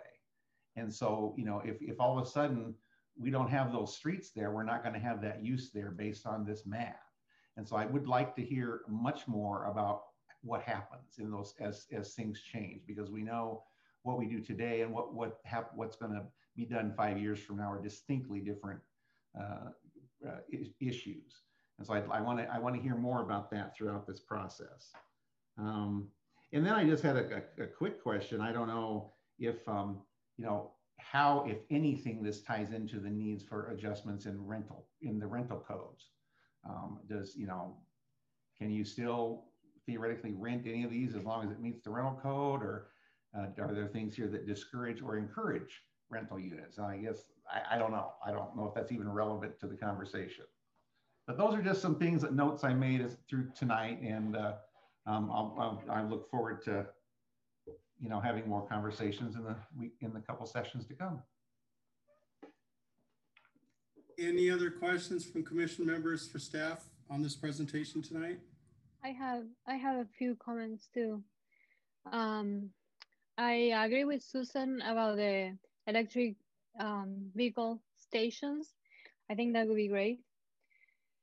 Um, I also am a little I'm a little concerned. I mean, I really like that you're reducing the parking requirements, but I would like to see how you're complementing or encouraging um, manpower transportation.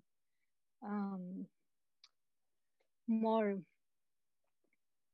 um, parking for bicycles or wider streets for bike lanes or um, what what else are you doing?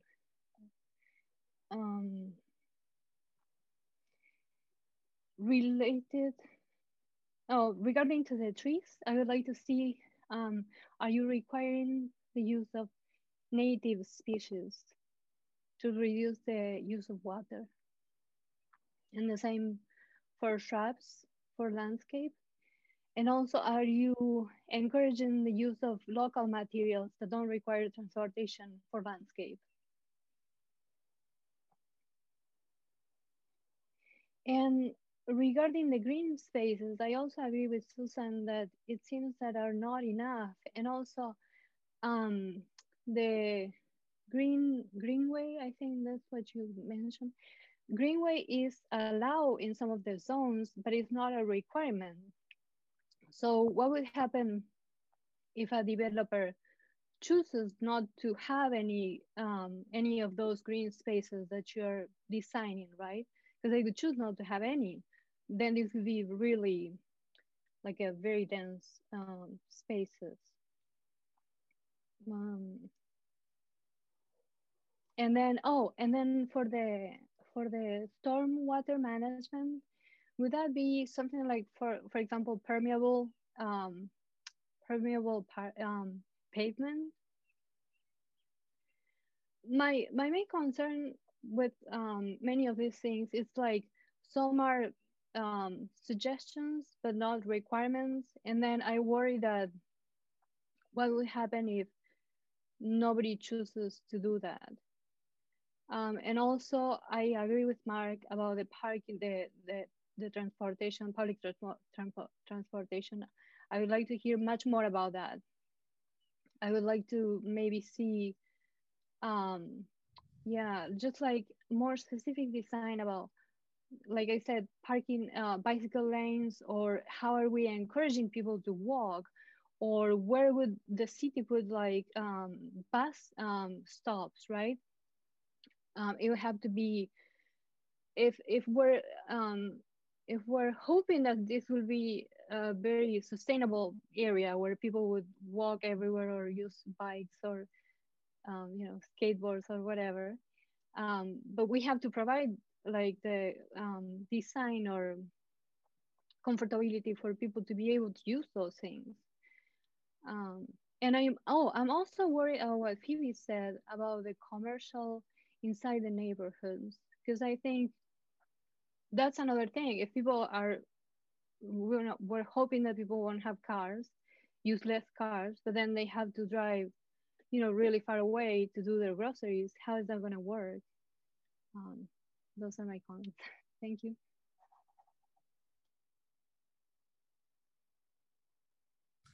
Additional comments or questions for commission members for regarding the presentation tonight? I, it's a, I enjoyed the presentation. I thought you did a, a, a, good job of giving us that overview and, and starting to break it down. I, I it's a massive amount of information to, to take in. And uh, I appreciate the fact we're going to have a few chances to do that. All right. Um, last call for any questions. I- This is going to be before us several times in the future here, so um, we all have plenty of opportunities. Hey, is it, would it be possible to, that um, URL you, you posted earlier, Kirk, just to send that to us so we can do some research or just do some reading? Absolutely. I'd appreciate that. Just whenever you get around to it. We got a couple weeks. I'd appreciate it. Okay, any other questions or comments? Okay, hearing none. Um, Ann, item number seven, discussion on returning to in-person meetings. I just have a, a couple updates for the commission, and I think I've told you some of this via email already. Um, the governor's emergency declaration allowing us to meet virtually has been extended through July 25th. And it is expected that at that point, it will not be ex- extended. Um, so we have one more chance to meet virtually, is my guess, which would be the July 15th. And I know there's been some interest in in from the commission to meet back in person. And I guess I would like to request that we have um, that July 15th meeting as a virtual meeting so our consultants can participate um, more easily. Um, Mar- Martine is here tonight, and I think at the July 15th meeting, Tony will also be able to attend.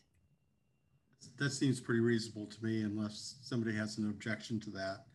And interesting, I believe I saw today that Iowa City for persons 12 years age and up, we're at 69.8 or 69.9% vaccination rate. So we're almost at that 70%. So um, Johnson County is doing really well. That's great to hear.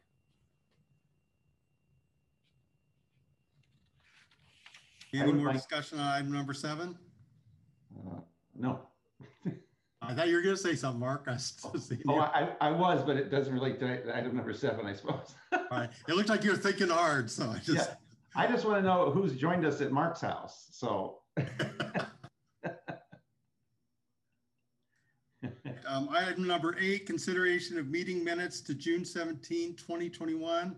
If anybody has any um, major additions or corrections, uh, would you please speak up and point those out? And if not, if we could have a motion for approval? Move approval. I'll Okay, second. I think uh, Signs is first for motion, and the second, I heard a couple voices, but I heard Mark Nolte specifically, so the two marks for the motion second. Uh, discussion? Okay, uh, motion second, if all in approve, all in favor of approving the minutes from June 17th, signify by saying aye.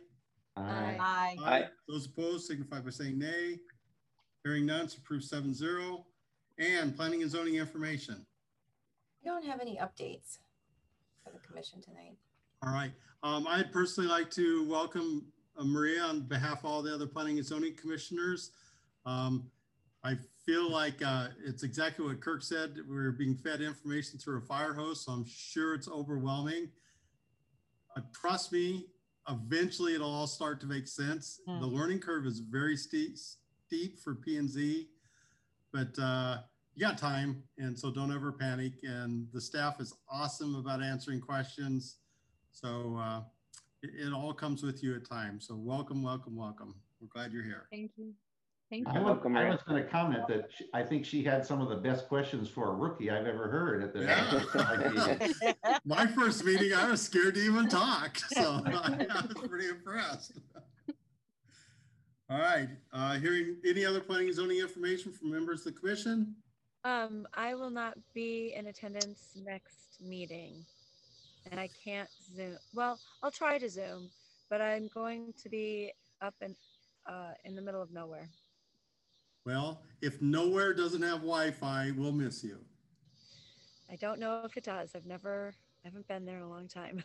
All right, thank you, Phoebe. So we'll just note that Martin will most likely not be able to attend our next meeting. The And- then the August meeting, I won't be in town, but I could attend either virtually or So I mm. guess that's, I forgot to mention that, that's the other update. At this point, there's not going to be any hybrid. Once we go back to in-person, there's not going to be any hybrid meetings. okay. But they will all be recorded, so you can watch it at least. I will. And I think the But even if there's not a hybrid with Zoom, you can still participate. To call in, yeah, I think they allow calling in, yeah. I Yeah, thought we, I mean, Because confirmed the city has that. I thought we confirmed only one person can call. I can look into that, but have if if you want to call in in August, I think we can arrange that.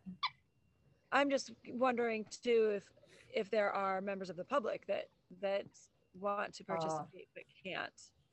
You know, so I if think there's it's only- just something that we would um, provide to commission members. Got it. And hearing no mo- other comments or planning and zoning information, a motion for adjournment. I move for adjournment. So I Townsend. saw um, Craig and then Townsend second. Does that Mhm. sound right? That's, that's fine. All right, motion by Craig for adjournment, second by Townsend. Just writing up some notes here. All those in favor signify by saying aye. Aye. Aye. Those opposed signify by saying nay. Hearing no nays, we're adjourned. Thank you, everybody. Happy Fourth of July.